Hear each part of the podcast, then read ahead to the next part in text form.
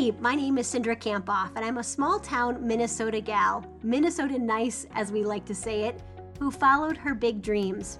I spent the last four years working as a mental coach for the Minnesota Vikings, working one on one with the players. I wrote a best selling book about the mindset of the world's best, and I'm a keynote speaker and national leader in the field of sport and performance psychology. And I am obsessed with showing you exactly how to develop the mindset of the world's best so you can accomplish all your goals and dreams. So I'm over here following my big dreams, and I'm here to inspire you and practically show you how to do the same. And you know, when I'm not working, you'll find me playing Miss Pac Man. Yes, the 1980s game Miss Pac Man. So take your notepad out, buckle up, and let's go. This is the high performance mindset. Welcome to episode 351 with Jack Canfield. This is your host, Dr. Cindra Kamphoff, and I am pumped that you are here. If you know that mindset is essential to your success, then you are in the right place. And today I'm excited to share with you an interview I did with Jack Canfield. And we have transcribed this episode for you because it's so awesome. So you can head over to cindrakamphoff.com slash jack. So that's C-I-N-D-R-A-K-A-M-P-H-O-F-F dot com slash jack or you can head over to drcindra.com and then look for Jack's episode to download the transcription. And I transcribed this for you because I'm hopeful that you will download it and study it. It is a gem. I read his book, Success Principles, about seven years ago, and it was by my bedside for over a year.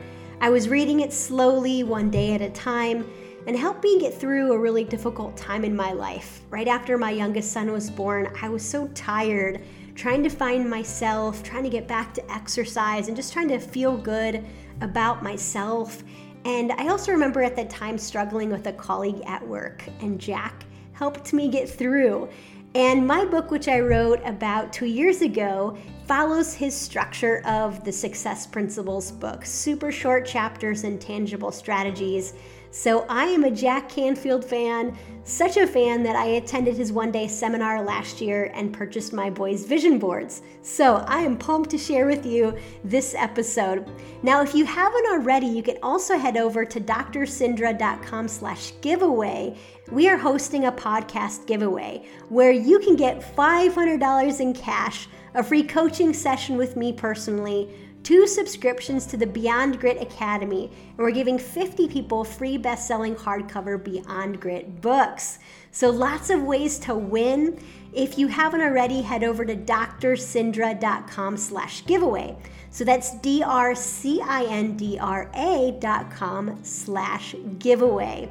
Today's episode is with Jack Canfield. He is the co creator of the Chicken Soup for the Soul series. I'm sure you've heard of those and maybe read several of those books. He has developed 42 New York Times bestsellers and holds a Guinness Book World Record for having seven books on the New York Times bestseller list simultaneously.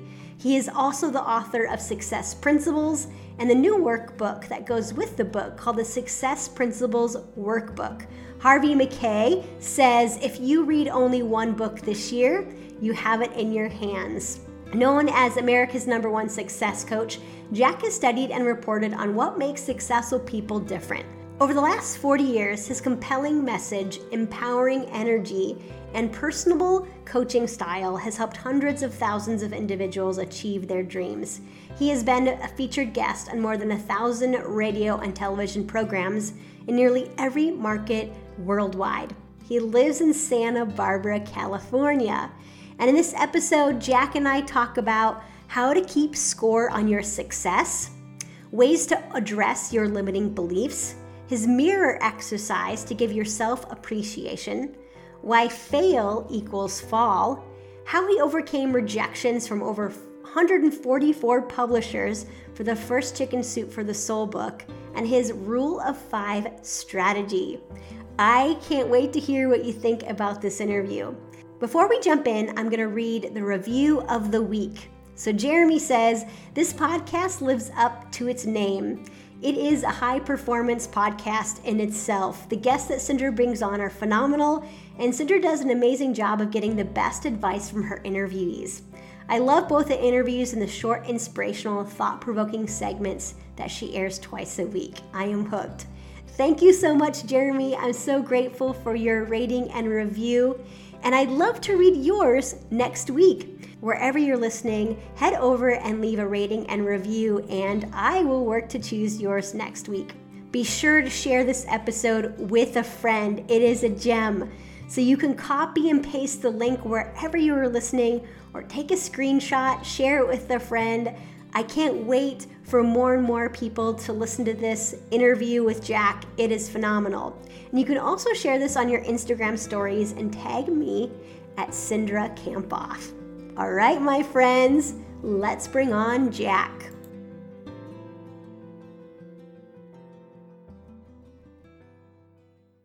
So, a little bit how I came to know you. Um, I've read your books, Chicken Soup for the Soul, for a long time growing up. And about five years ago, I picked up your success principles.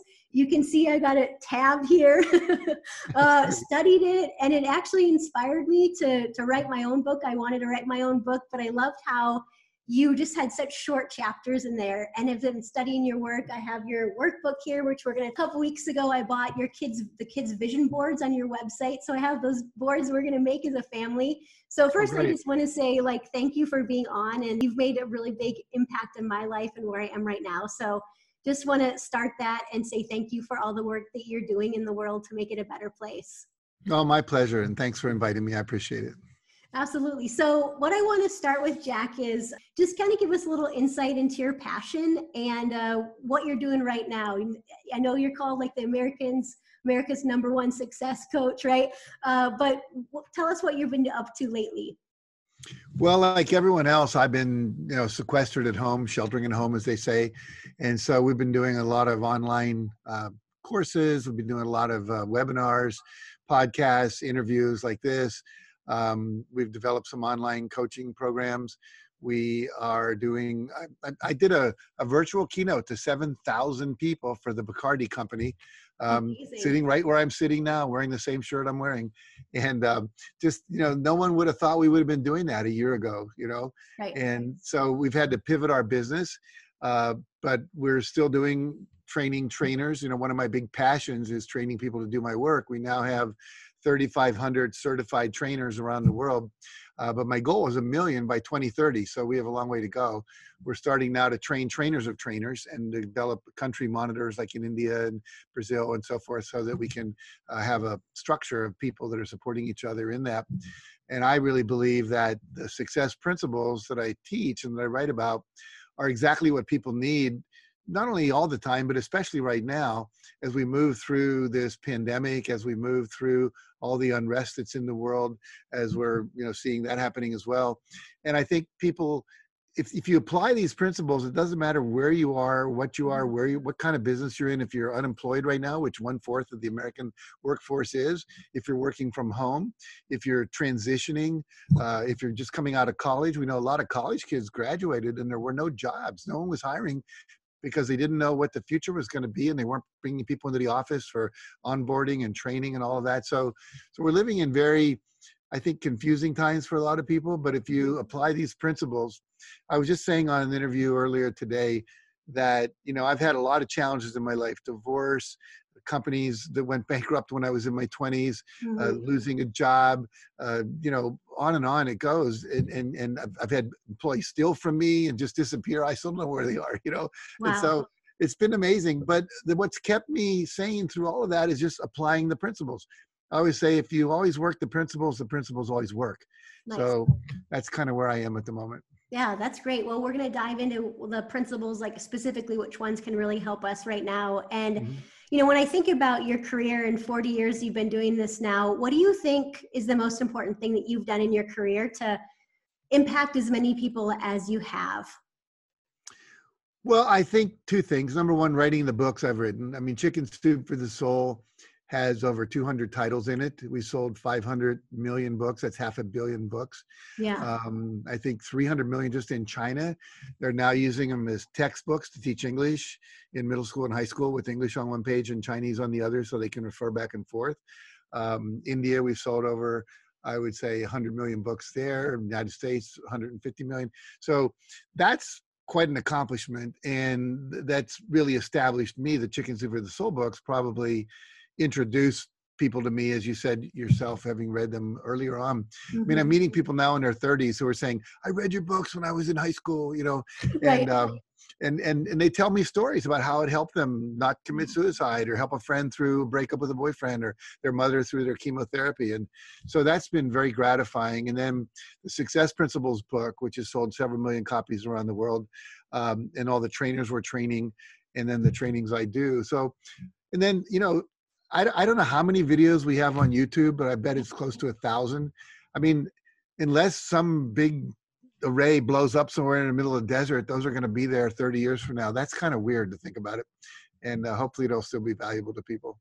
So, what made you decide to write the success principles and specifically like the book? Let's talk about that first before sure. we talk about the workbook.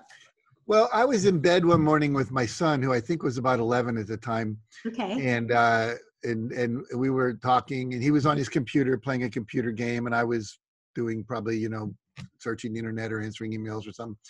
And he said to me dad how come we live in a bigger house than all of my friends? I okay. said well i probably because i make more money. And he said well why? And so i started to talk to him about these principles i live my life by and uh, he was interested for a while and then he got a little bored with it so he went back to his game but i was sitting there going well, what are these principles exactly because i hadn't really codified them then and so i started just making a list of all these different principles you know and i had 114 after about an hour wow. I thought, I thought if I did three pages per principle, that'd be about a 300 page book. That'd be cool. Yeah. And then I realized it took longer to write up some of the principles in three pages. So we narrowed it down to 64 in the first book and then 67 in the revised edition, which came out, you know, 10 years later, 2015. So, um, and I, I really felt like I wrote this book almost to be done with teaching about success, but I learned that you never write a book and stop talking about it because you then everyone wants you to talk about the book. Right. So I've been continuing to teach on it for you know all these years. So when you think about the principles that you did put in the book, where did you learn them? Were those things that you read about or things that you just came to understand? It was all of that. I think I, it all started when I was um, God in my early twenties. I went to work for a man named W. Clement Stone, who was a yeah. self-made multimillionaire worth about $600 million. Wow. So in today's inflationary standards, he'd be worth a billion. And he was a good friend of Napoleon Hill, who wrote Think and Grow Rich. And he was teaching all these principles about believing it's possible, visualizing, using affirmations, setting goals, you know, planning your time, having your values clarified, having a clear vision, knowing what your life purpose is. So I took a weekend workshop with him and learned all these things. And then eventually he hired me to come work for him. So I spent two years at the Stone Foundation in this nonprofit called the Achievement Motivation Program, teaching people how to be motivated to achieve more. And then um, I went to a conference and someone said, you know, you should come back to university, get your doctorate. And I said, well, I really don't want to, I, I, haven't saved any money. I'm usual middle, middle 20s. I'm just spending it on clothes and cars and things. And he says, um, I'll get you a full scholarship. I went, okay, that sounds cool. So I went and got a every I actually did everything but get my doctorate. I got a master's degree and wrote everything but my dissertation. I wrote a book while I was a graduate student. Big mistake. The book took off, 400,000 copies, and I'm thinking I don't need a degree. I'm already doing all this work. But I learned a lot there. It was a program called Psychological Education. How do you educate people about psychological issues? So I became very, very sophisticated in all of that. And then I've read 3,000 books. I actually added them up one day just because I'm obsessive sometimes. and I've taken, I think, over 600 seminars. I've watched thousands of hours of TED Talks and YouTube videos. And, I, and I'm still learning constantly. I read a book or two every week so when you think about the success of the success principles in general like what do you think it took for book just to get to such a historic level like that? I think about you know the at least the over a million copies that this book sold itself. So uh-huh. what do you think it was about the book that really people um, use and apply? Like what is it about the book that made it so popular in your opinion? I think there are three things. One is there's there's a story in every chapter about the principle some of them are about my experience with it some are about other people's. The first edition i had a lot of famous people you know john gray who wrote men are from mars women are from venus uh, bill gates uh, you know steve jobs etc generals from the army olympic athletes names people would recognize. And i thought they would go and say hey if it helped bill gates it must work because look what he did yeah. well not everyone had that experience. Some people said well bill gates has different dna he's a genius. I'm not. John gray's from another planet you know whatever. And so i in the 10th anniversary edition now that we'd had 10 years of experience of people using the principles, I replaced those stories with average people who had read the book and applied those principles and what their life had become. So I think it's much more accessible now to people. And um, so the, the story is Velcro to the mind. You know, I can give you a fact or a piece of data, even a, a concept, and without a story related to it, it doesn't stick as well. Mm-hmm. And I think the other thing is very practical strategies, very practical uh, things you can do in the book.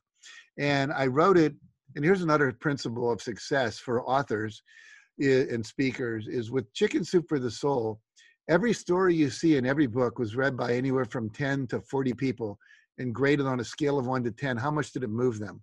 Oh, then we put those scores in a spreadsheet and anything that scored less than a 9 never got in the book. Okay. so by the time i wrote the success principles i was using that same principle. So every chapter in that book was read by 10 or 20 people who said this is redundant. You said that before. Uh, I don't understand this. Um, you know, you you you give us five steps, but something's missing here. So it had a lot of feedback to help make it readable and uh, make it understandable. And I I remember spending hours sometimes just rewriting a chapter. Some of those chapters were rewritten six times. And so I think that they're they're relatable, they're easy to read, they're understandable, and um, I have quotes all throughout the book that are kind of. One person said a quote is the most powerful wisdom you can express in the shortest number of words. So those those little quotes kind of are inspirational and capture the essence uh, of of the work. So I think that's basically why it's been so successful. I think for me, I agree with all of those things. And I think for me, it was really practical strategies that I could use to elevate my life and yes. get unstuck. You know, sometimes, um, well, I think about when I was in school working on my PhD, you know, it's like we learn all these theories and then, but we can't really talk about it that way because people don't, won't understand it. So, right. you know, it's like so practical and easy to use, but things that we all struggle with, like fear and limiting beliefs and some of the things that will continue talking about. Uh, one of the questions I have is when you think about the workbook, and I really like this as well. I think it's really practical and great strategies in terms of like how to apply what you wrote in the success principles. In your opinion, why do you think a workbook might even be a better tool than than a book? Well, as you said, there's a lot of practical strategies in the actual first book, the success principles. But in the workbook, what I did and let me say why I wrote the workbook and then why I think it's important to, okay. to use and how it's different. A lot of people read the first book and a lot of people transformed their lives. I mean, I know people that went from homeless, literally homeless to uh, billionaires in, in, in 10 years, billionaires, homeless to millionaire in three years, uh, people that started their own business, people that wrote books like yourself that were inspired by that. So a lot of practical application and things that actually led to success but I always noticed that people that attended my workshops and people that actually came to our coaching program seemed to do better faster. And I said, well, why is that? Well, they're engaging the material in a much more fundamental and intensive way. And so what we did at the workbook, I took a lot of the worksheets that we use in our workshops and a lot of the exercises we do and put them in the book. So, and I wanted to test if someone had not read the first book, if they didn't know me, if they'd not attended any seminars on this, would it still work? So we found 35 people who were in that category. We had them take the workbook for about six months, work through it, give us feedback, and also tell us what happened for them. And we found it worked very, very well. And so the exercises are simple, they're clear, they're actionable, and I recommend there's 17 chapters in the book, 17 principles. They're the core principles for success. And if you spend a week with each principle in about mm-hmm. four months, which is about the time hopefully we'll be out of the, the shutdown with the coronavirus, yeah. you can literally transform your life. And so that's how that was designed. And the, and the exercises are ones that we've done in our seminars for 20 and 30 years, and we know they work. Yeah. So one of the experiences I had when I attended your seminar in Minneapolis, and I was trying to decide, it was it about a year ago at this point? Do you remember when you were in Minneapolis? A year, year and a half ago, or something like that. So right. I was really looking forward to it and it was phenomenal. And there was this one point at the beginning of the day, and I'd read your book, right? I had studied what you talked about, where you asked us to take 100% responsibility, you know, and uh, and I thought, well, I take 100% responsibility. Like Jack's not talking to me, right? and then you had us pair up with someone where we, you know, paired up with somebody we didn't know. And I remember vividly kind of going back and forth. And I think your prompt was if I would take maybe 5% more responsibility or 10% more responsibility what would right. i do and so as i was talking to this you know person i didn't know i was like well i would run every day well i you know if i took 10% more responsibility i would um, i would eat better and then all of a sudden i realized i really wasn't taking 100% responsibility so right. really eye-opening for me is to just to do that really practical exercise. T- tell us what what does that mean to you to take 100% responsibility and like why do you think that's so essential in terms of success? Well, thanks for remembering the exercise. That's in the book, the workbook. Um, I think it's important because, you know, I always say to people, you may remember me saying this in a seminar, how would you like to be married to someone who was 99% committed to monogamy? And most people say not so much you know because that'd be about three days out of the year you'd have to worry. And um, you know you want someone that's 100% committed. I, I, want my staff to be 100% committed to fulfilling their responsibilities whatever they've agreed to in their work contract with me. Um, and so you want to make that same commitment to yourself that you're taking 100% responsibility for your health your wealth your happiness, the mm-hmm. quality of your relationships, mm-hmm. you know, making a difference in the world in terms of the values you hold dear and important. So basically, I think that uh, you always have an out. You know, if I'm 100% committed to running every day, yeah. I don't have to have an argument with myself. Like today, when I woke up in Santa Barbara, it was raining. So I could easily say, well, it's raining. I don't think I want to go for a run. But I've already had that conversation, made a commitment. I'm going to run no matter what it's doing outside and even in hotel rooms i've run up and down the stairwells you know in the in the hallways and stuff when they can't go outside like if it's snowing in minnesota where you live. Yeah. so it can get cold there no matter what. As you know i went to the super bowl a few years ago and came out around 10 o'clock at night. I thought i was going to die it was but, so cold that day. I know i know but i still got my exercise in because i was running inside on a treadmill you know? So i think the, the key is that once you've made a 100% commitment there's no out you mm. know and so what we know from research done at, at, the harvard school of psychology and so places that basically once you've not given yourself an out life actually gets easier mm-hmm. there's less internal conflict you just do what you have to do you know if i make a commitment that i'm going to make 10 sales calls today i make mm-hmm. 10 sales calls mm-hmm. i don't have to worry about is this person too important am i going to interrupt them are they going to say no it's just I've, I've made the commitment and you know, when you first do that, it can be a little scary, but after you do it and you practice doing it, it becomes a habit. And like brushing your teeth, you know, I don't have to convince myself it's useful to do that anymore. It's just something I do. And that's where we want to eventually get to is having these commitments turn into actions that become habits that become part of the way you live your life. Yeah, that's really good. This weekend I was reading uh, Atomic Habits by James Clear, and he talks about like not taking a day off of like don't take two days off in a row when you're developing a habit and it makes me think of that right that i'm gonna yeah. do it if i'm 100% committed 100% responsible i'm not gonna take a day off i'm gonna find a way yeah I, I I teach don't even take one day off in the in the beginning. Research shows that you need about 30 days mm-hmm. to change a neural pathway in your brain. So if you're changing a thought habit, a belief, which is really important, most people are not succeeding because of their limiting beliefs. Beliefs they're not even aware they have for changing a physical behavioral habit, the sweet spot's usually about two months, 66 days, with some research that came out of a study in London a, a couple years ago. So if you miss that one day, I tell people the next day is like day one again.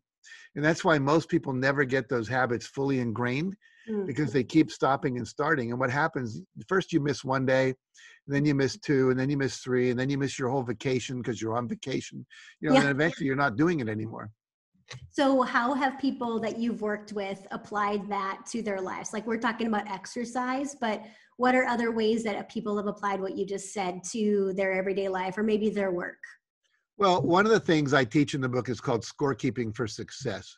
In Mhm. fact, there's now something online called the Seinfeld method. There was a comedian asked Jerry Seinfeld, yeah. he said, You know, you're very funny. Uh, what, what advice would you give to a young comedian? And Jerry is reported as saying, Every day, take one hour and write jokes. And he said, Then on your calendar, X it off in red. And you never want to have a day where there's not a red X. You want to keep the string going 100 days, 200 days, 300 days, 400 days. Now, every joke you write won't be funny, but if you don't sit there and do that, you're not going to get jokes.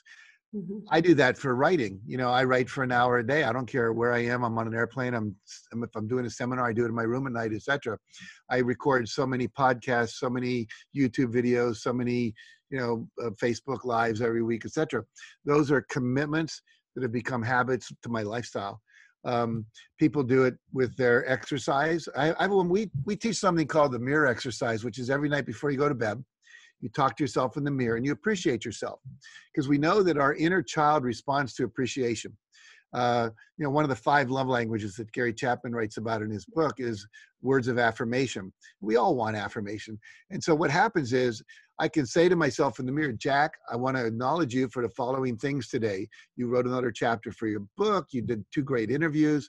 You ate healthy. You passed up dessert. So we acknowledge ourselves for what we accomplished, any disciplines we kept. You know, you read for an hour, whatever, and then also any any uh, temptations you overcame, like you didn't eat dessert, you didn't stay up till three in the morning playing words with friends, you know, whatever it is that you did, and then you end with "I love you."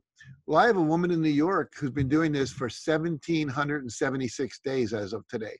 Wow. And she was one of these kind of bitchy New York type people, you know, real hard, and tough person. And now she's one of the sweetest, nicest people I've ever met. You'd, you'd, you'd think she lived in California, but or, or Minnesota, nice Minnesota people. Exactly. And so, so what happens is that you can transform yourself if you keep things going on a, on a level. And she said, now it's like food. I wouldn't want to go through a day without the mental food as well as the physical food I put into my body. And that's why meditation is so important to do every day.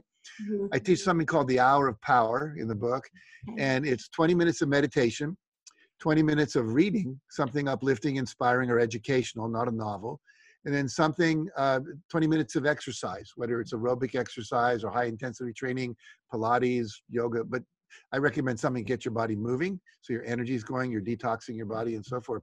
You do those three things, this hour of power, and you're going to be wiser, healthier, and more uh, you know, successful at the end of the year.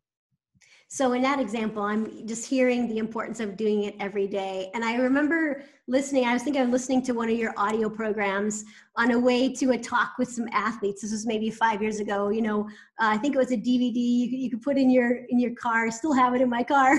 but I remember you talking about the mirror test, um, and I really like that idea. Has do you encourage people to say it out loud or can you say it in your head like, what do you think is most powerful and has there been any, anyone that has maybe i'm just thinking maybe there might be some uh, people that might say oh I, you know that's not for me but i want you to kind of describe why it could be for Sure. anyone. you know anything new is not for me you know it's like you know Yeah. I, I just recently got into essential oils these oils that you can actually diffuse in your room and you can rub on your hands and smell them things like lavender and yeah frankincense opened up a whole new world for me. And you know three years ago i would have said oh that's the stuff they put in the spa when you go get a massage that's you know who needs that? That's kind not of for me. man, the manly man approach you know? My Right. wife has scented candles you know so what and perfume whatever. So i think a lot of times when we don't understand something and it's new we tend to poo poo it because we don't understand it and one of the things we do is we talk to ourselves all day long yeah uh, some poor doctoral student figured out that we think 50 to 60,000 thoughts a day. And the majority of those thoughts for the majority of people are negative. I can't do that. I'm not smart enough. That's not going to work. There's no men left in town to marry. I'm going to lose my job, you know, blah, blah, blah, blah, blah. And so if we can replace that negative self talk with positive self talk, it actually affects our health. Because whenever we're thinking a negative thought, it literally creates a vibrational waste product in your body. Now, what do I mean by that? There's an emotion you feel. All negative emotions actually create toxins that end up in your liver. This is Mm. one of the reasons that a lot of people are sick. I know this sounds woo and strange, but we know that rose has a vibration that basically makes you feel good, makes you open opens your heart. Why do we give roses to people? You know, people show up on the date with flowers, roses on Thanksgiving, rose perfume, very, very wonderful joy creating kind of fragrance. So when we don't understand that, we just kind of poo-poo it because we don't want to look stupid. We we think it's weird, whatever. So I think when people hear talking to themselves in the mirror, that sounds like something a crazy person would do. But we're talking to ourselves all day long anyway. Yeah. So now we're going to intentionally, for Yeah. just a few moments, replace some of that negative self talk with positive self talk, which builds our self esteem, builds our confidence, acknowledges our success, acknowledges our uh, progress, acknowledges our disciplines and our, you know, the things we're committed to and not being succumbing to the things we shouldn't be doing. And so that is very powerful. Now, as far as doing it out loud, I recommend that as long as it's makes sense to do it. So if your kids are in the next room and they think dad's lost it, you know, you could do it silently to yourself. Uh, but I do it in the hotel. I still do this. I, I learned this, I would say 20 years ago. And um, so my wife knows I do it. So if she walks in, it's not a big deal. And I, it, when I first did it, I said, honey, I'm going to be talking to myself in the mirror. It's not, I'm crazy. Um, it's an exercise I'm doing. We're going to see how it works. I used to beat myself up if I misplaced the keys. I go, Mhm. oh, Jack, you're so stupid. You never can find anything. And now if I misplace the keys, it's, well, I misplaced the keys. Let's go look for them. I don't have that negative self-talk. It's like, it's like we're putting plants in that crowd out the weeds so the weeds disappear and we only have positive thoughts. That takes a while to do that, you know, uh, at least a month uh, to start seeing real impact, but it's worth it. So one month and you'd start seeing an impact, maybe sooner. So I appreciate you saying that. And Jack, I think I was kind of in similar to you that I used to think that beating myself up like would help motivate myself. You know that, that I, when I was in college, I was a really good runner, um, but I kept on getting in my own way. And I thought, well, the more I think about that hard race and that difficult race and how much I failed, you know, I'd be motivated for the next one. But it was quite the opposite. So I try to practice some self-compassion too. Sometimes I lose. Right. No, I Um, can relate. I actually ran track as well, and and then they tried to make me a long distance runner. I I never really achieved that, but when I was running even a half mile, I was like, you know, come on, you wuss, don't, you know, I was doing that kind of stuff, and now it's like, you know, come on, you have God's energy behind you. You can do this. You're amazing. You're, and I I, I heard this person. He's the world's triathlon champion, double triathlon, where they run, they do two triathlons two days in a row. I mean, I can't even imagine that yeah. and they were interviewing him and he said what made you able to do this he said i stopped listening to my inner critic i started Ah. talking to it instead Nice, nice, powerful. Yeah. So, a few other questions I have about some of the content in your book. I really like this idea of limiting beliefs and moving past those limiting beliefs. And you said something earlier that many times we don't even realize we have those limiting beliefs. So, tell us a little bit about um, the structure that you give in the book of just identifying those limiting beliefs and like how do we move forward towards beliefs that really are going to build us up or help us be more successful or reach our goals. sure well basically i think i was writing about that in the area of money and a lot of us have limiting beliefs in the area of money you know money doesn't grow on trees and it's easier for it's harder it's easier for a camel to get through the eye of a needle than a rich man to get into heaven. Money's the root of all evil etc so mm-hmm. you know and, and and nobody in our family's ever made money you know. If you want money it means you're you're you're greedy. There's a lot of stuff. So what you have to do is first of all just watch your thoughts. This is why meditation is so powerful. It's you sit there and as you're thinking about things you can watch what you're thinking. And you develop this witness and then you begin to go wow you know i'm thinking this negative thought over and over whether it's about money or there's no no, no available women in town or all the good jobs are taken you know um, going to go bankrupt, going to die from COVID 19. You Yeah. start seeing that. Then you have to say, okay, is that thought? I, there's a lot of different questions you could ask yourself, but the, the one, the main one is, is this thought serving me? And it's Yeah, not. You know, what would be, then you could ask yourself, where does this thought come from? Most of our thoughts come from our parents, from our schooling we grow up, from the culture we grow up in, perhaps from the church we go to, etc. And then what's the opposite thought? Mm. you know the opposite of money is the root of all evil could be money is the root of all philanthropy money is the root of all generous giving in my family Mm. money is the root of great education for my children you know so we start to shift the the belief what's the opposite And then what we have to do is what would be the benefit of thinking this thought? Mm. And start to see, you know, if I think this thought, where am I going to end up? If I think that other thought, where am I going to end up? You know, now that I have this new thought, we have to implant it through repetition, just like with the mirror exercise, speaking yourself. So this is where affirmations come through. So you create the opposite thought. You Mm. know, I have everything I need to accomplish anything I want instead of I'm stupid or I didn't go to college or, you know, whatever. And then when you, you want to repeat that, and what I recommend in the morning and right before you go to bed. Okay. And what happens in the morning when you first get up, you're kind of in that half asleep, half awake state. Yeah. Great time if you have some three by five cards or your phone with your affirmations in it, whatever. Just read them. If you can read them out loud, great. Read them with feeling. And then I recommend people close their eyes and see what their life would look like if they were actually achieving that. Well, you know, if you were living that Mm. life based on that belief. Mm. And then do it again before you go to bed because Mm. what you think about right before you go to bed, your subconscious is going to play with more through the night head Mm. into your hippocampus, into your memory. And um, unfortunately, most people are watching the negative news or they're watching some terrible movie, you know, where there's a lot of violence. That's what's getting imprinted. I think that last part is really powerful about envisioning and doing some imagery and visual, visualization about what would my life look like if I believed this, right? And even Yeah. imagining that. And I'm thinking about how then that becomes shaping your identity and like who you are if you can continue to imagine yourself that way. Exactly. You know, I think it was uh, Zig Ziglar said worrying is negative goal setting. It's visualizing and thinking about the exact result you don't want. Hmm. So, what you want to do when you find yourself in a negative belief or a negative thought or a worrying thought is to ask yourself, what's the opposite? What do I want to be experiencing? Focus on what you want. Martin Luther King said, focus on what you want, not what you don't want. He didn't give a speech called I Have a Complaint. He gave a speech Right. called I Have a Dream. And so he had a lot to complain about. People were blowing up his church, trying to kill him, etc., threatening his family. And so he said, I'm not going to focus on that.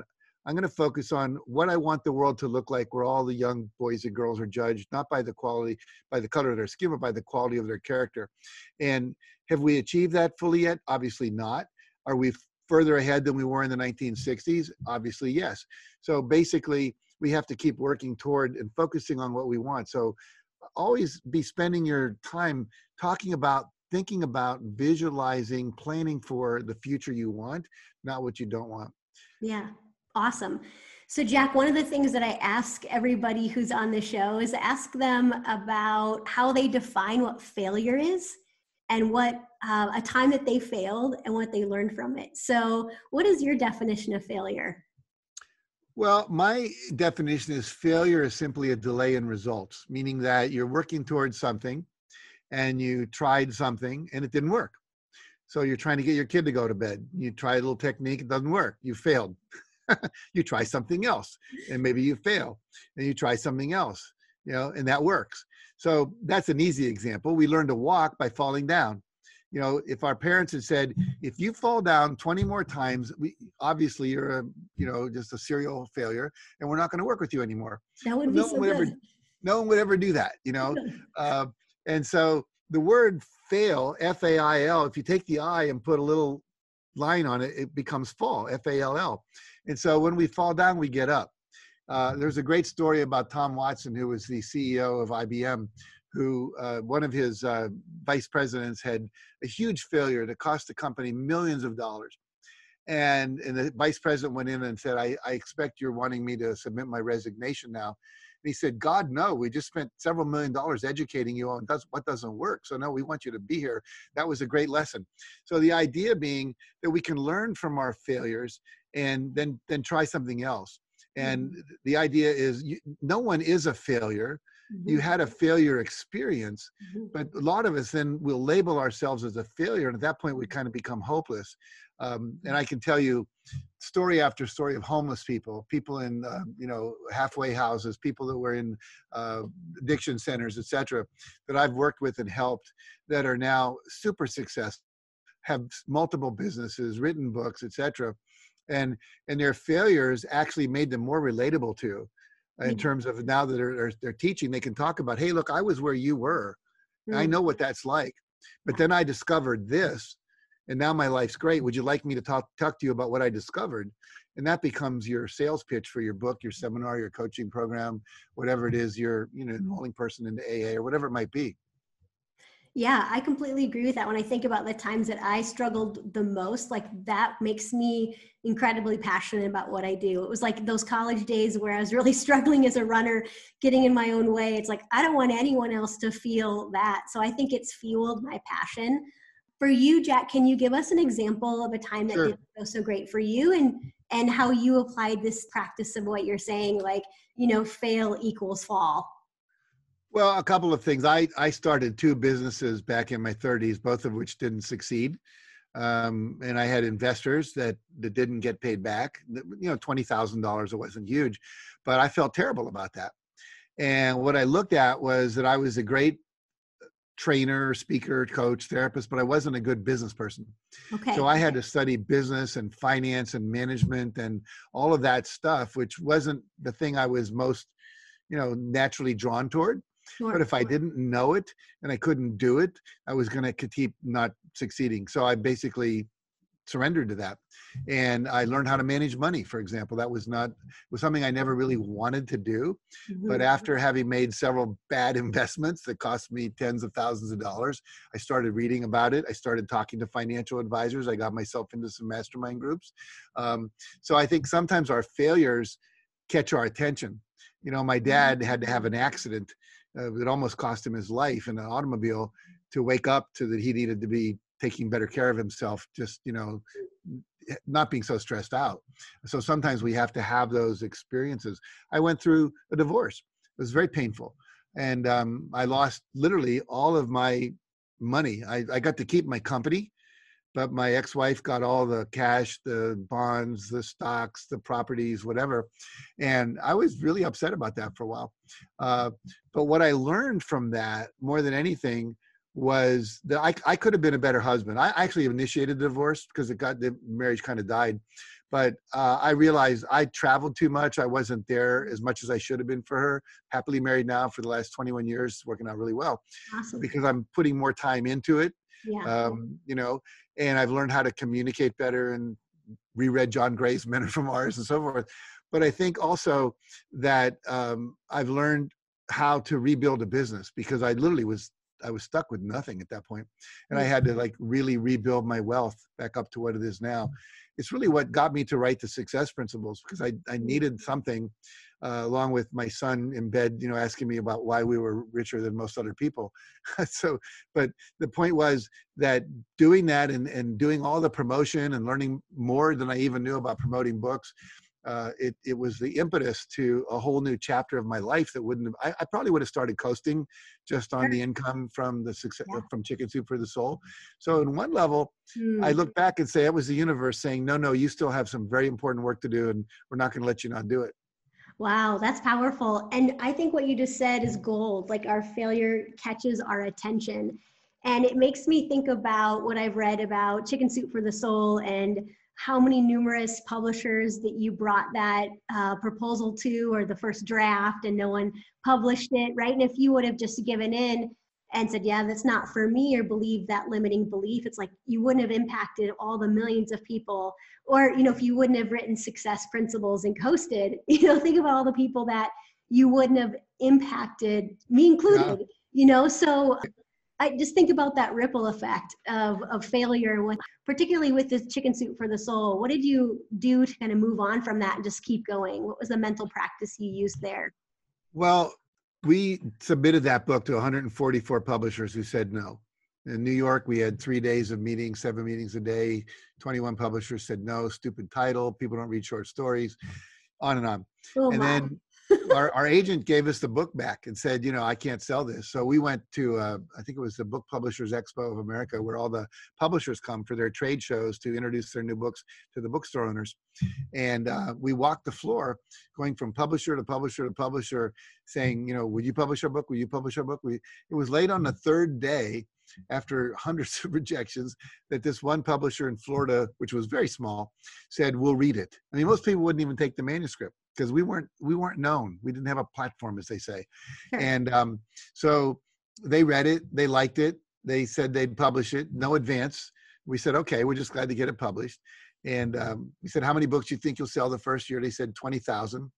We said, that's not our vision. He said, what's your vision? We said, 100,000 by Christmas and uh, 100 a million uh, and a half in a year and a half. And we sold 135,000 by Christmas, and we sold 1.3 million. Um, just missed a, a little bit. Um, wow. In a year and a half. And he laughed at us when we said that. He said, You guys are crazy. We said, No, we have an entrepreneurial spirit. We know what we're doing. We have a, you know, we know. So we, we, we did something we call the rule of five yes. Uh, which is also in our workbook in the book. It's also every day you do five action steps toward the achievement of your goal. So we would call five radio stations, see if they would interview us. We'd call five newspapers and see if they would interview us for their, you know, often called the women's section, the view section, whatever they call the newspaper. We'd call five bookstores and see if they had the book. If they didn't have it in stock, we'd talk to them about that. We called five churches and see if we could come give us talk at their church and sell books in the back of the room or in their bookstore. So every day for a year and th- four year and three months, we did five things a day, every day. And it wasn't until the 14th month after the book came out that we actually hit a bestseller list. Oh, but wow. it went from number 15 on the Wall Street, on the Washington Post. And then two weeks later, it was number 15 on the New York Times. Then it went up to number one, stayed there for three years. Wow. And uh, eventually we had a Guinness Book World Record for having seven books on the New York Times list on the same day. And um, never been broken since then. That's phenomenal. Well, I'm thinking about how you knew exactly what you wanted and you you know, you stuck with it regardless if they laughed at you. And one of the things I really like about your book and workbook is this like you help people clarify what do they really want. And I think that's a lot of people don't necessarily know what they really want. So tell us about you know how people who are, who are listening are maybe struggling with deciding what is it that they really want. And I think before we went live, you and I were talking about like this time period of COVID 19. More people, I think, are thinking and reflecting. More people are coming to me just like looking for their purpose and looking for more clarity. Yeah. I think the pause that we're all in, you know, sheltering at home for many, many people, not being out in the world as much, many of us maybe not working like we used to, mm-hmm. or having to work online and maybe not having as much interaction, uh, not driving to work and having that commute to fight the traffic. It's that we have more time to think. And um, to, it's like a pause and reset. And yeah. we're thinking about our lives. We're thinking about our families and how much time we're spending with them. We're thinking about dreams we've had that maybe we put on hold, you know, just to make money, uh, to pay the bills. We're thinking about the environment, you know, like the environment's degrading. We know that. We're thinking about race relations. We're thinking about a lot of stuff mm-hmm. that's been brought into our awareness, our health. We're thinking about that. And so I think it's a time when people are starting to ask questions they normally don't take the time to ask because you can only watch reruns of Breaking Bad and yeah. you know things like that so many times. Yeah. Then you, are starting to think and uh, wonder, am I doing what I want to do? Why aren't I more happy? Why isn't my relationship more mm-hmm. fulfilling? Why aren't I feeling more connected to my kids? Why aren't I, you know, where I thought I'd be 20 years ago, etc. And so I think the work that you and I are doing, where we are helping people clarify their purpose, get in touch with what they really want. So, you know, we have exercises both in the book and also that you can access online guided visualization to help you get in touch with your purpose. Once you know your purpose, then you have to say, what is a vision of my life that will fulfill that purpose? So my purpose is to inspire and empower people to live their highest vision in a context of love and joy. Mm-hmm. So I do that through interviews like this. I do it through my trainings. I do it through the books I write. I do it through my podcasts, my YouTube videos, etc. Everything I do is designed to do that. If it doesn't do that, then I'm not interested in playing. And so it's taken me a few going down some wrong roads to realize I shouldn't have done that because that wasn't aligned with my purpose because it didn't work out. And so the how to get in touch with what you want is to simply take some time. And I, you know, I, I recommend quiet time if you want to put on some earphones, maybe some calming music, like you know, they call it spa music or yeah. environmental music, whatever. And then ask yourself the questions in the seven areas of your life, which we outline in the mm-hmm. books, both books. We have our career, we have our financial life, we have our relationships, we have our health and fitness, we have our just goals we want to achieve because we want to achieve. Might call them personal. It might be you want to climb mount everest or climb the eiffel tower or visit the great wall of china or write a poem you know whatever it might be start a garage band. And then we have the area of contribution making a difference in the world and an area i call fun and recreation. Most people are not having as much fun as they would like right now. And and fun is important whether it's watching a comedy show or dancing. A lot of you see these people like on TikTok now, they're all right. doing these dancing things, you know, and, and it's fun. I mean, I, I dance along with some of them and I, I, I, enjoy myself. And you're in the present moment when you do that. There's things like meditation, uh, gratitude exercise that bring you into the present. Anyway, so once you have this time and you you devote and then just ask yourself the question if i could have the perfect life if a genie came down and said i grant you the wish you can have the perfect financial life what would your income be what would your salary be how much money would you have in your retirement account uh, would you have an accountant would you have a financial advisor would you be in stocks and bonds would you be holding gold whatever it is just ask yourself if you could have anything what would it be no, no limits and you know most people don't say billionaire. I mean, you know, right. that's not what most people want, but they would like financial freedom. They'd like to own their own home, etc. Then the next question is, what would I like in terms of uh, my career, and what would I love to do?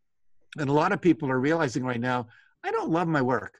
Yeah. And is there a way to monetize doing what I love to do? Mm-hmm. And a lot of people have found a way to do that. And as, as I think it was um, Thomas Edison said, when your vocation feels like a vacation, you've arrived. And so nice. I love I love what I do. I mean, right now, this is the third interview I've done today, and I'm having as much fun with you, Cindra, as I was had on the other two, because I'm just I love teaching. This is what I do. Yeah. And then then you look at the area of relationships. If you could have as many friends, the kind of you know spouse relationship, children relationship, getting along with your in-laws, more time with people, less fighting, more love, better sex. What would be going on there? And then you just take yourself through those seven areas.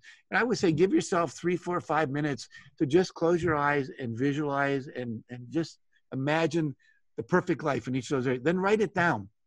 Make sure you capture it.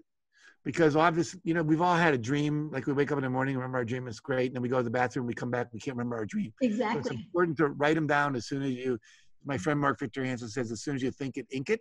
Now we have a record of it. And then what you want to do after that is you can start doing an affirmation about that life. I'm now so happy and grateful that I have a life where I'm earning, you know, $150,000 a year or I'm so happy and grateful that I now have a hundred and in my case, you know, 95 pound body. My wife's case would be 137 pound body. You know, whatever it is, you start affirming that using affirmations like we talked about earlier, visualizing what you would like it to be like, and then ask yourself, what are the five action steps I could take every day that would begin to make that happen? So if it was losing weight, I could cut out sugar, cut out refined carbs. I could eat more vegetables. I could stop eating after eight o'clock at night, which gives me a more what they call an intermittent fast.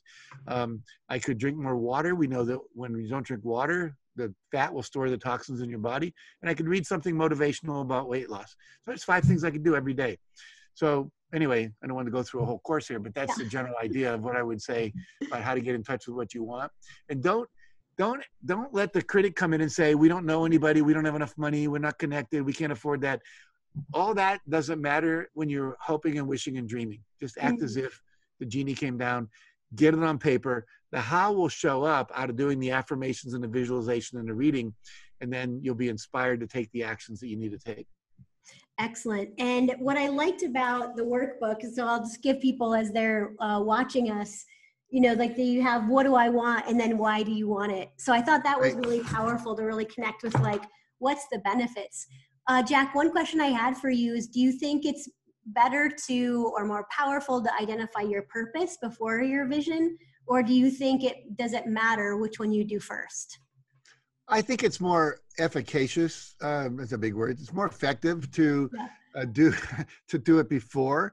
Okay. i think um, uh, the guy who wrote the seven habits of highly effective people, Stephen Covey, said you don't want to get to the top of the ladder and realize the ladder was leaning against the wrong wall.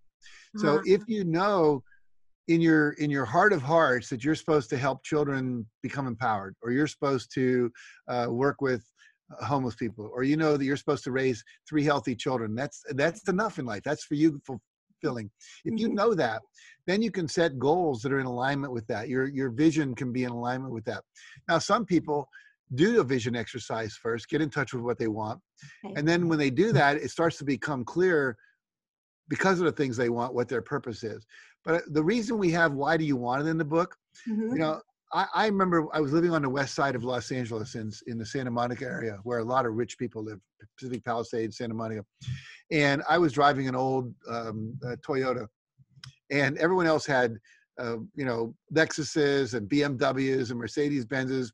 And so I was doing this exercise in a training and I said, you know, I want a Lexus. And then the question was, well, what will that give you? Well, then I won't be looking like I can't afford to live in Santa Monica. And what will that give you? Well, then I'll, I'll, I'll feel like I belong. And what will that give you? A feeling of belonging. And what will that give you? Well, I won't be stressed out anymore. What will that give you? Peace. What do you really want? I want peace. Now, do I need to spend $70,000 to find peace? No. So sometimes when you look at the why, you realize you can get to the why in a more direct way without having to achieve some other goal. I had a friend who is now a counselor. He's become one of the greatest experts on millennials, and he works with corporations, teaching them how to fulfill their needs so they don't leave. And he was asked by a billionaire, What do you want to do when you grow up? He said, Well, I'm going to graduate college. I'm going to get my MBA. I'm going to start a business. I'm going to become very successful. And then when I'm 45, I'm going to retire. And then I'm going to go and I'm going to teach college kids how to fulfill, how to pursue their dreams. And he says, by then they won't trust you. And why do you want to be that old? And he said, why don't you drop out of school now and start doing that? And so he literally dropped out of college and he's making millions a year in his 20s teaching the very thing he thought he had to wait until he was 45 and a successful businessman to do. So sometimes you can go directly toward it without having to go through all the hoops that you think you have to do. Absolutely. I appreciate you answering that question. So, a few things as we wrap up, Jack. So, I think with all the things that are going on in the world and, you know, what you wrote about and success principles, what do you think that successful people are doing right now? Maybe um, that they maybe don't even know about or you know that they don't practice or people that aren't as successful well i think i think there's a number of things that i found out in our research on success is number one i just wrote the foreword for two books this last year one was called the billionaire secret okay. and the other was called uh, from homeless to billionaire okay. and what what i found out in writing the forewords for those books one person had watched the movie the secret Yep. When they were 19, they were homeless in in um, in um, Phuket in in Thailand, and uh, they read The Secret, and then they he said, and I started reading your books, Brian Tracy, you know, mm-hmm. Napoleon Hill, and Tony Robbins, and he, now he's 35. 15 years later, he's worth three billion dollars, and wow. so and and what he does, he visualizes every day. Okay. He reads every day. He meditates every day. So now I go to the other book where he interviewed 21 billionaires. Took him two and a half years to get to all these people because they're not easy to get to. Yeah, these were 17 sure. different industries, 17 different countries. Okay. And he traveled around the world. And he found out that every one of them got up before 5:30 in the morning. Every one of them had morning disciplines. They all exercised, including the 80 year old they all meditated, which I was kind of surprised to find. I wouldn't have thought a guy living in China building, he was making windshields for cars. Uh, half the windshields in the world are, are the ones he makes. And uh, he meditates every day. He exercises every day. He reads every day. And so those go back to our hour of power in the morning. It, it, it, so I think that's one thing everyone's doing. The other thing is, I think that many people are in fear right now and you have to take yourself out of fear. Mm-hmm. When you're in fear, your energy is in the back part of your brain. It's in the amygdala, which is where fear resides, mm-hmm. and in the hippocampus, where memory resides. So we start to scare ourselves. We remember bad things. We think it's going to happen again. We visualize the bad thing, and then we feel fear. Fear lowers your immune system, which you don't want to be happening right now with COVID 19 out there. And the other thing, it takes the energy out of the prefrontal cortex, which is where wisdom and creativity and rational thinking live. And so we need to be rationally thinking. We need to be wise. We need to have access to our creativity right now as we pivot our businesses, our lives to deal with this lockdown. I say that we're not going to go back to a, a new normal. We're going to go back to a new better. But we have to create that. You know, uh, it's not going to happen by itself. I think it was Einstein said, if you want to a better way to predict the future is to create it. If you want to predict the future, create the future you want. So I think all of us are being called to really design our life. So life by design rather than by default. And um, I would recommend uh, spending time, a little time every day, maybe an hour a day, focused on self development, self improvement, working on your mindset through reading and affirmations, visualization, mm-hmm. doing uh, belief change exercises like are in my book. Uh, mm-hmm. I have I would say this too, and I'll give up my website, okay. uh, uh, jack at jackcanfield.com. A couple times a year, I go online. I just do it. Anyone in our mailing list, I we mail them out and say, Jack's going to do two or three one hour free calls where he will lead you through a very powerful belief change exercise that involves guided visualization, involves NLP, involves you know, all these very powerful tools I normally only do in my live workshops. And I did it in January this year. I had over a thousand people on each call from 17 different countries. Wow. I, I did it again uh, just uh, in June earlier, and I'll probably be doing it in the fall and again in like December or something. It's my way of just giving back, yeah. uh, because limiting beliefs are are killing people right now. And uh, as I found, the one thing when people ask me if you could do one thing to become more successful, what would it be? And I would say, discover what your limiting beliefs are and release them and replace them with positive beliefs. Because I find it's fear and limiting beliefs that are holding people back. A lot of people know what to do, but they're not doing it. And it's because their beliefs are keeping them from beliefs of unworthiness, beliefs of I'm not smart enough, beliefs of, you know, negative money beliefs, all the stuff we talked about. Once those beliefs are released and replaced, mm-hmm. then it's like you're taking the emergency brake out of your car. And all of a sudden, with no extra effort, you're going faster. And people can find that on your website, jackcanfield.com. If they, if they just go to jack at jackcanfield.com and just register to be in our mailing list, Perfect. then they'll receive a mailing when it's time to do that. Okay. There's some free giveaways on the website that people can access. All of our books are there. Our books are also on Amazon.com, BarnesandNoble.com. And literally, if you haven't read the Success Principles, I do not need another dollar. I promise you.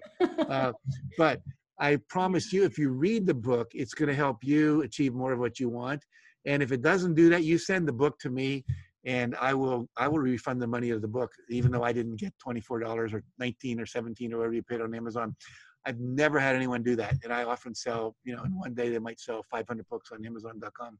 Awesome. Well, it's an incredible book. I love the workbook that goes with it. One of the things that I wanted to ask you, Jack, is you have a group coaching program coming up. I've been seeing it uh, advertised on uh, social media a few times. And so I want to talk a little bit about that. That's also on your website, Ignite Your Life, and you're doing it with Patty, who's worked with you for a long time. So tell us about that. I know the deadline for that is coming up soon. Yeah, the course starts on July 1st, and it's a four month course. Uh, we're going to be meeting every two weeks for two hours. Uh, and then, uh, so it's twice a month and we're going to be going through some of the principles, but also doing some live coaching as well as just us teaching. And it'll be exercises like the ones you talked about in the workbook. So you'll Velcro the information to yourself. There's going to be a Facebook page where people can go in every day and there'll be posts every day. We're doing a lot of challenges. We're finding when we do challenges and people actually participate, we're going to have prizes for people who participate the most. I'm going to give away uh, hour of consulting with me. You can use it any way you want. You, you we could do an interview like this with you. Uh, I can just consult with you like I would if you were coaching with me. I charge $2,500 an hour to coach. I don't do it that often uh, because I'm just doing other things that are more impactful in the world, but that's something you could win. Um, also coaching with Patty. We're going to give away some free books, some other kind of prizes and so forth. So it's going to be fun and it's going to be engaging and powerful. And uh, we're going to look at one or two areas of your life that you want to choose to focus on for four months and have a major breakthrough not just learn something, but actually at the end of that month have changed something radically in your life so that you can be living differently than you're living now. Because I don't think, you know, reading a book is powerful mm-hmm. and, and our, my book's powerful and a lot of people get transformation from that. But when you're working with a coach, a mentor, you're in a coaching program, it's a time limited program. Four months, we're going to have experts come in, additional calls on fitness, on business, on your environments. Your environments, environments control you I mean, if you go into a church, you act differently than if you go into a nightclub. The environment's different. Yeah, for sure. And so what happens is we're the only animal on the earth that actually can change our environment to support us hmm. to do what we call inspire us instead of expire us. And so we're going to have an expert on that as well. And we'll have Q&A calls every month. There'll be some free coaching calls with Patty as well. So it's going to be very intensive. And uh, if you go to jackcanfield.com forward slash club, Club. That's the, that's okay. going to land you on the page. So you can register in time to start on July 1st. Because once it starts on July 1st, it's closed and it won't be open again. Well, definitely, I'm going to go check that out, and I would encourage Great. everyone to do that as well. And Jack, everything you said was gold.